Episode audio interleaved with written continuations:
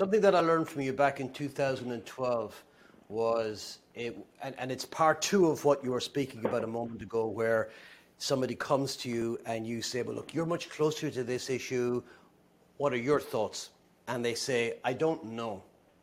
maybe you could share your you, you have a magic little follow-up to to that i think and it works brilliantly i've used it many times with my colleagues and it's you, you kind of i was always expecting them to turn around and go that's that what? Right? But they never do. It's they weird. never. let's just share that because i think it's oh uh, yeah yeah i don't i don't know. Well if you did know what would it be? Yeah. And managers, they, they hear this and they start laughing. Like, Keith, that's a ridiculous question. But Paul, to your point, is people might take a step back and say, hmm, only because no one's ever asked them that question, but you'll always get a response. Yeah. You'll always get a response because, you know, I don't know is a smokescreen. Yeah. You know, so smoke screen. Yeah. Yeah. So, yeah. so, and then uh, shall we shift over to the uh, I've tried everything one now, or did you have uh, something no, else? No, I could. Share? That. Please share that one. Yeah. So uh, I've tried everything. Uh, managers come to me, Keith. I've tried everything to turn this person around.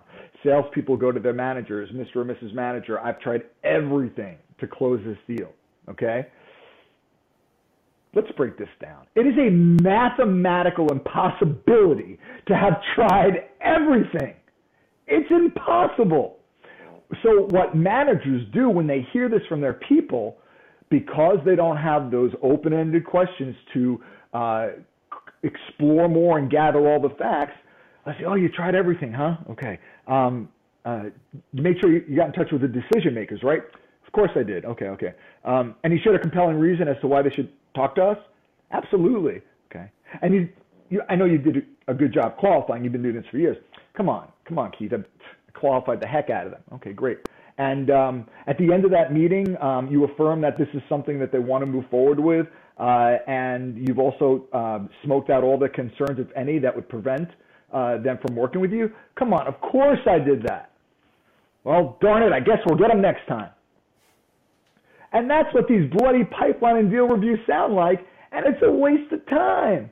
The manager learned nothing they just ask close-ended questions and the salesperson is just sharing what they said. The only problem is, is now they're going to say, you see, boss, I tried everything. But what the manager never did was say, how did you do it? Because that's the difference between an A player and a C player. Because, you know, A players don't always do different things. They do things differently. You know, and that's why you can look at a spreadsheet and say, well, my A player is engaging in the same amount of activity as my C player. Well, then why is my A player an A player and a C player a C player? Yeah, makes sense. The output of output.